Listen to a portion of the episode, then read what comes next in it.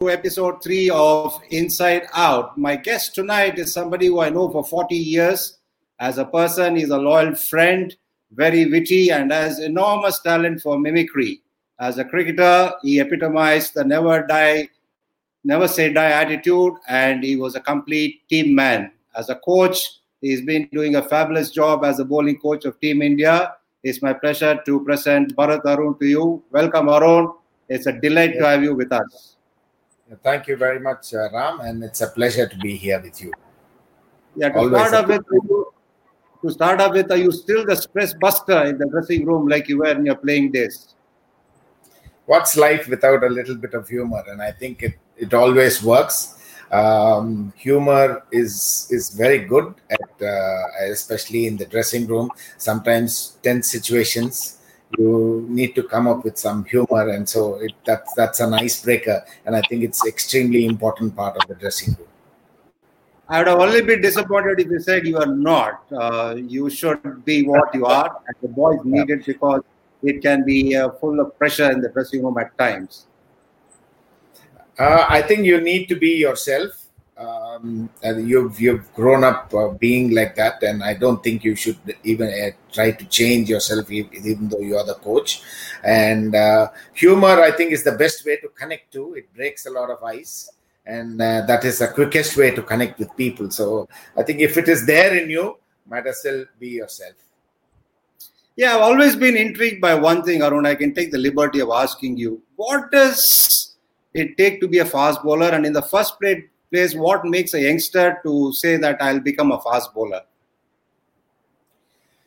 You know, uh, when you're young, uh, especially looking at the wickets uh, as a uh, you would you want to bowl fast more than getting wickets. I think if you're happy, if you're uh, uh, you know making the batsman sway, you want to hit the batsman.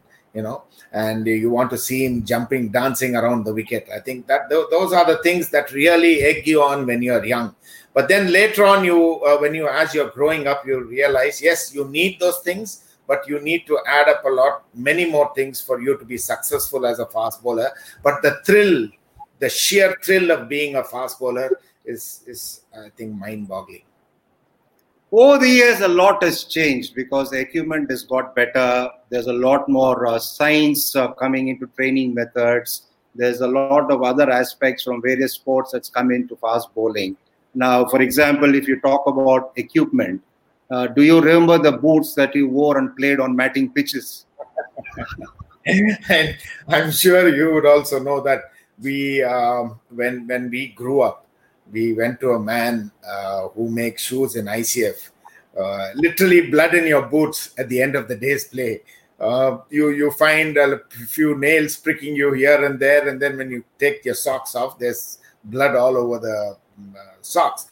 So I think the equipment has come a long, long way from uh, what it was when we started. Um, uh, having good pair of shoes then was a luxury. I still remember when I was a youngster. Um, I went up. Bharat Reddy was a Test cricketer. I went up to him and I said, "I'm an under 19 cricketer," and things like that. He wanted my, my shoe size and uh, uh, once he got that, next day he sent me a pair of uh, boots which were made in England. It was ultimate luxury for me, and uh, I feel wearing good equipment is a very very important part of a fast bowler's uh, you know kit. So the, it made a sea change in my bowling when I had uh, a good pair of shoes on. Uh, do you now think that the combo of wearing improper footwear and playing on those matting pitches, you know, wearing those shoes, contributed to your uh, knee injury? I remember even T.A. Sekhar had uh, knee injuries in his career. Uh, do you think that uh, contributed to the injuries? I think a knee that is designed to last you a lifetime, we have used up in 10 to 12 years. And so that's where the injuries part of came. Um, I would also say the quality of grounds that we played. Um, not all grounds were all that great. A uh, lot of factors that contributed towards injury. Um, there was no um, people told you, your seniors told you, the more you bowl, the better you get. And at the end of the day's play, you should not have any energy to even lift your kit bag. So that's the way you need to work if you are a fast bowler. So we did a lot of things which is which is in in contemporary cricket which is unthinkable So, uh, uh, very many factors equipment, you can say equipment, wrong work ethics, um, the wrong kind of exercises we did, all those things contributed towards the injury. But, but it was a uh, great. We have lifted our kit bags and ran after the practice sessions were over in one of the camps. I've done it many times. The number of times I've uh, gone around Chepauk. If Chepauk were a temple, then I said God would have definitely given me a big darshan. So that's the and all that we did was slow running rather than um, a lot of speed work, which is necessary for a fast bowler. So in lighter vein, yes, it did help us a little bit, but uh, I think it did more harm than good for us. The kind of work that we put in. Yeah, for the young fast bowlers watching this, uh, good footwear is very important for a fast bowler. That's what uh, Bharat Arun is trying to convey to you all. Make sure that you get a good pair of shoes, uh, no matter whether you're practicing or playing matches with it. Uh, now, uh, there's a lot of technology that's come into cricket. You know, it started off with the uh, software for uh, video analysis.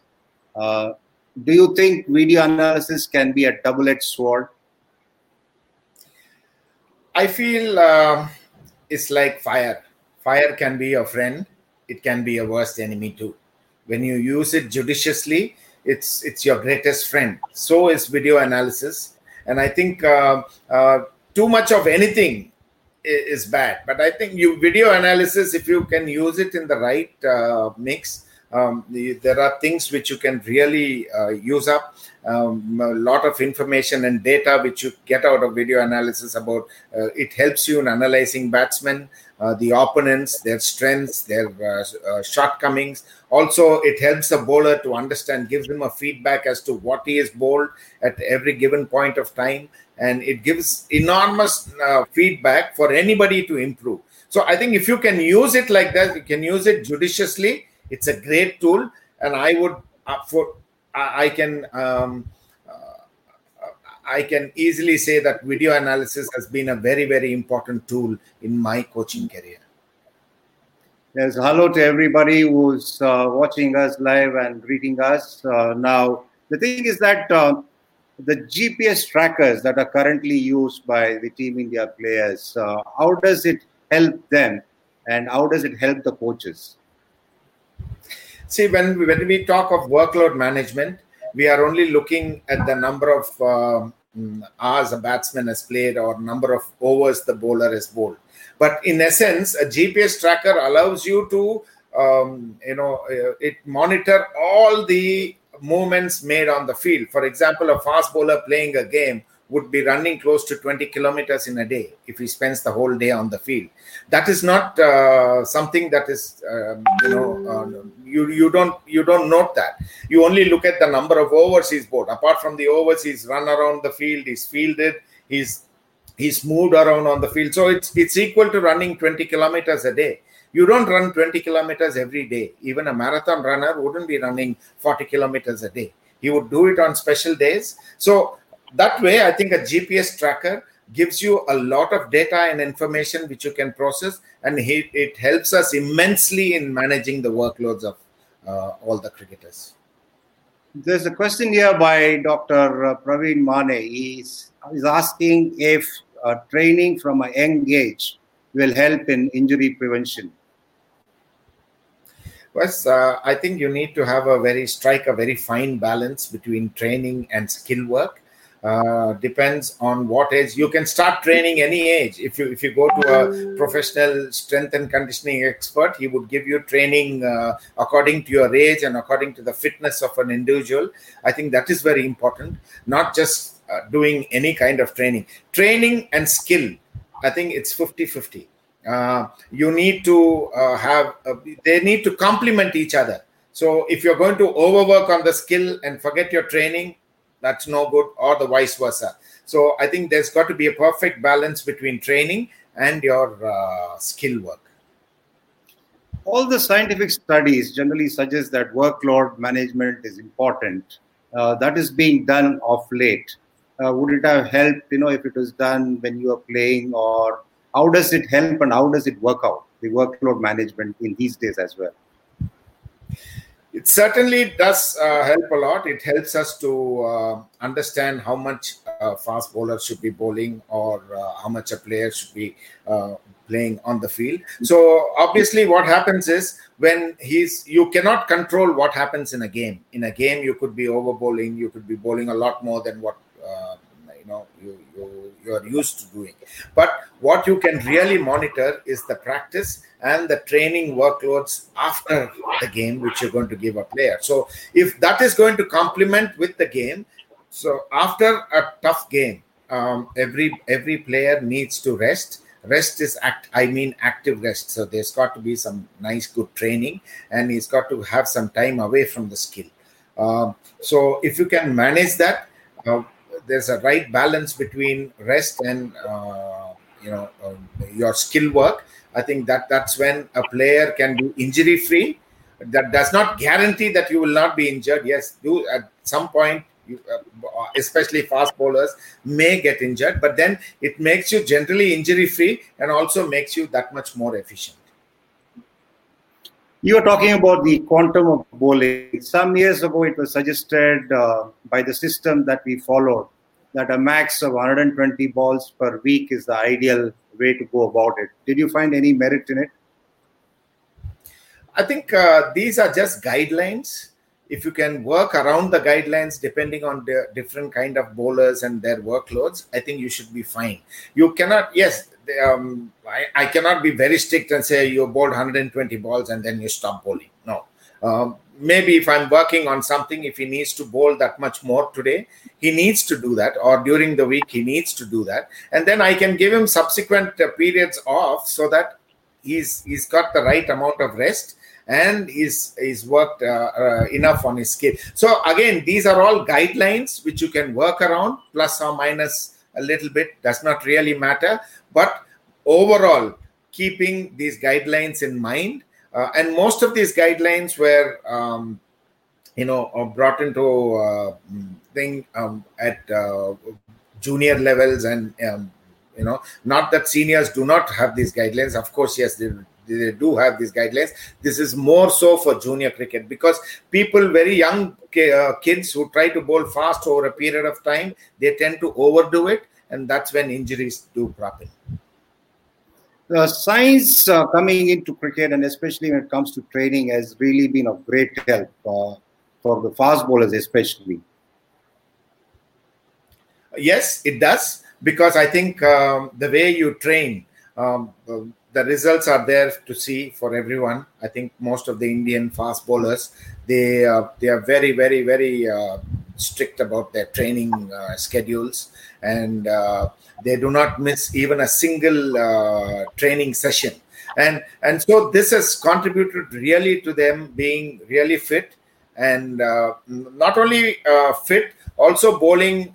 they are all bowling 140 plus and they are doing it over consistently over a period of time and so i'm i'm uh, totally convinced that you need to be in training you need to be like a racehorse which is absolutely fit and raring to go for a fast bowler it's a very very important what aspect of fitness uh, is uh, really important for a fast bowler? Of course, he needs to be fit all round. If you were to pick one aspect, is it the speed, the strength, the agility, or the endurance?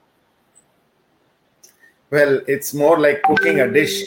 You need so many ingredients and if you ask me what is more most important in that i cannot miss out on anything. So uh, fitness for a fast bowler comprises all these uh, parameters of fitness. And uh, yeah uh, what i would say is each parameter should complement the other it's not that you just overwork on strength and uh, you, don't take care of your uh, endurance and speed endurance and speed. So everything is important. If you look at an activity in cricket everything is about speed. Okay? It's a fast bowler. It's about running in fast. For a batsman it's running between the wickets. It's speed. For a fielder it's chasing a ball it's speed.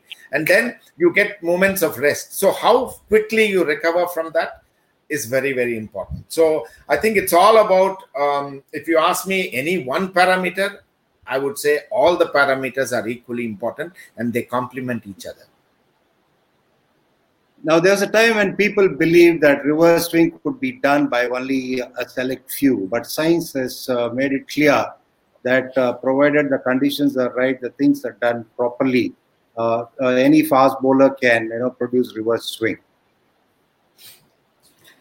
Yes, uh, earlier people said you need to be bowling at this many kilometers an hour for the ball to reverse swing. But then um, uh, it has been proved that people who are bowling much slower, I think reverse swing is, a, is an art which you can master and especially bowling in the subcontinent because the wickets are a little more abrasive in um, our, our uh, domestic championship ranji trophy. You, your wickets are placid they are abrasive and sometimes you do play on grounds that are not all that great.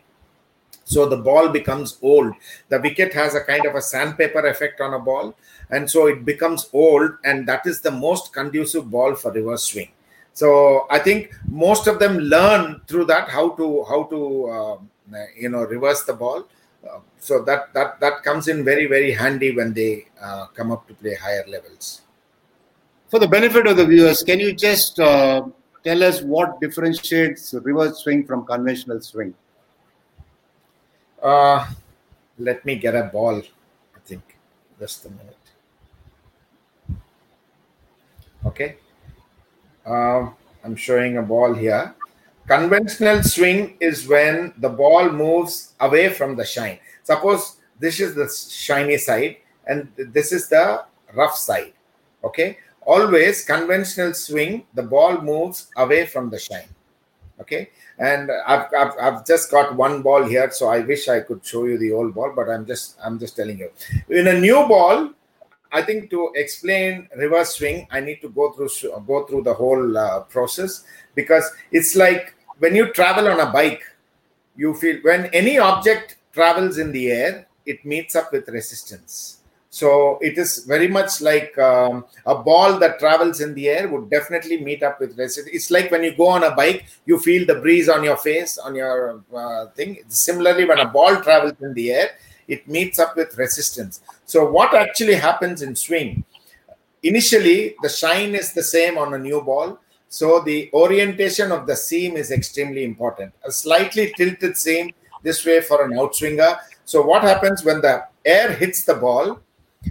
On, on, on one side, the air clings onto the ball and it separates later. And that's where high pressure is formed. On the other side, because the orientation of the seam, the air hits the seam, the air flow is disturbed, and then the separation point is much earlier. So what happens is there is low pressure here. So high pressure on one side, low pressure on one side. So the ball moves always from high to low. Okay. Similarly, in reverse swing, what happens is, or I, I can tell you when the ball becomes older, you shine only one side of the ball. So the same principle happens. The shiny side the ball swings away from the shine. Suppose this is the rough side, the side is rough, and uh, uh, there are micro tears also on the ball. So what happens on the shiny side? The air clings on to the sh- the orientation of the seam is not very important at that point of time. The air sticks to the shiny side, and the separation point is much later. So what happens? There is high pressure here because the ball is rough here. The airflow is disturbed, and then the sep- and then the air leaves the ball very early. So the separation point uh, between the ball and the air is much earlier. So there is low pressure on one side. So the ball swings from high pressure to low pressure and it moves away from the shine. But reverse swing is totally the opposite, where the ball swings towards the shine. Now, what happens is when a ball becomes very old, um, the shine on one side is not all that great. It, it's it's just smooth enough, and on the if, if, before I go on to reverse swing, I should tell you something about the golf ball. Why are there dimples on the golf ball? Because they are because they uh, when when the ball is hit, it travels a longer distance in the air because of the dimples. The air pressure is same throughout. So what happens essentially in a in a very old ball is the shi- the uh, the rough side of the ball is more like a golf ball. It's evenly rough so it is more like a golf ball, and the pressure on that side is uh, very even. Whereas on the shiny side, there are micro tears which are invisible to the eye that will disturb the flow of air. So now the uh, whole process changes. Whereas the shiny side, the separation point is early, and on the rough side, the uh, separation point is a little later, but thereby creating high pressure on the rough side and low pressure on the uh, shiny side, whereas the ball moves towards the shine, and that is reversing. I think this is um, uh, scientifically been proved, but again, for a bowler to understand, we just need to show them how much they need to shine the ball and how rough the ball needs to be kept for the ball to reverse. And so they do try all these things in the net, bowling with an older ball, and then they learn. Another branch of science, biomechanics, uh, is playing a crucial role uh, in coaching as well these days. Well, uh, it's like a knife in a surgeon's hand and in a murderer's hand. Okay, surgeon's hand saves lives, murderer's hand, I don't need to tell you what happens. So, biomechanics has been there in the past, is there now, and will exist as much as the sport is there. Biomechanics is nothing but the study of human movement. So, and there are basic principles in biomechanics. It's not rocket science. You don't need to study the whole biomechanics of uh, thing. That's a that's a separate study. But as a cricket coach, you need to understand the basic principles of biomechanics, which will help you to be a better coach. Because biomechanics takes the guesswork out. It gives you the reasons as to why somebody is doing something which is not right and how it can be rectified. So it gives the coach multivarious options as to how it can be done. So why not uh, embrace something that is a very powerful coaching tool? With so much of science coming into cricket and cricket coaching, what about the coaches who are not fond of science? Well, uh, I would say, like I said earlier, biomechanics you don't it's not really for a coach's from a coach's point of view it's not really going deep into science unless you want to you have a particular interest. But then if you uh, if you can understand the basic it's not rocket science it's pretty simple.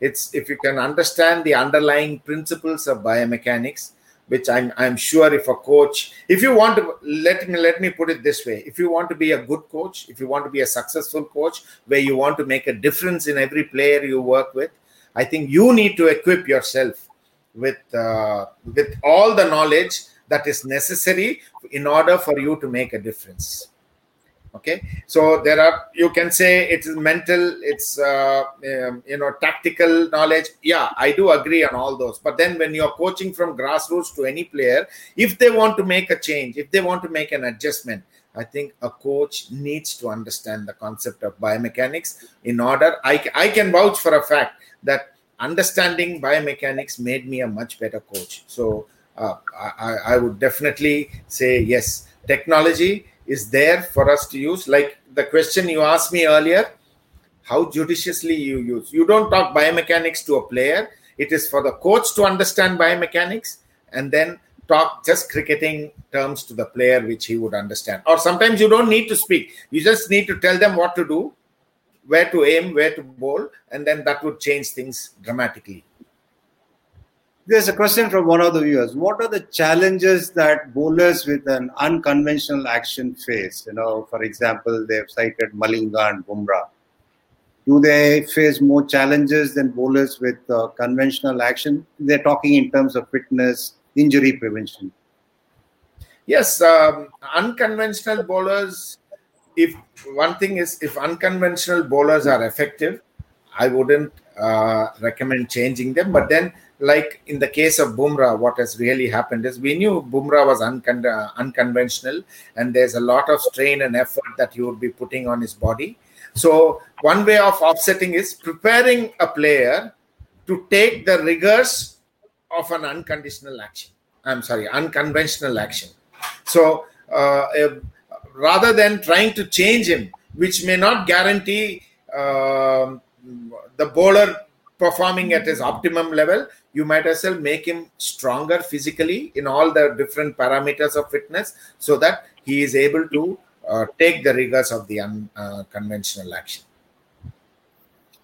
How would you describe your style of coaching? Well, um, I always believed in one uh, principle of coaching. I said uh, a good coach expects a player to think highly of him, but uh, a great coach helps a player to think highly of himself. So, my bottom line of coaching would be empowerment. To empower the players with the right knowledge so that they are ultimately they are their own coaches. But then you got to be very careful. You got to draw the line and say i need to empower him uh, according to each one's potential. I need to empower them. When to tell them wh- what to tell them is extremely important so if you ask me my style of coaching it's about empowerment uh, would it be fair to say that your stint at the NCA some years ago provided a, a great solid foundation to you? I think whatever I am uh, as a coach today, I should uh, thank the time that I spent at NCA because I was a teacher, or also uh, I was coaching the coaches there, and uh, which means uh, every time you you talk about your subject, your knowledge about the basics is getting that much stronger, and also you're answering a lot of questions which the coaches put up to you. You need to answer them convincingly. I think I did that, or I believe I did that. So I think that was the biggest learning curve for me as a coach. And uh, yes, if you uh, if you uh, to answer your question, yes, my stint at the NCA helped me immensely to be what I am today.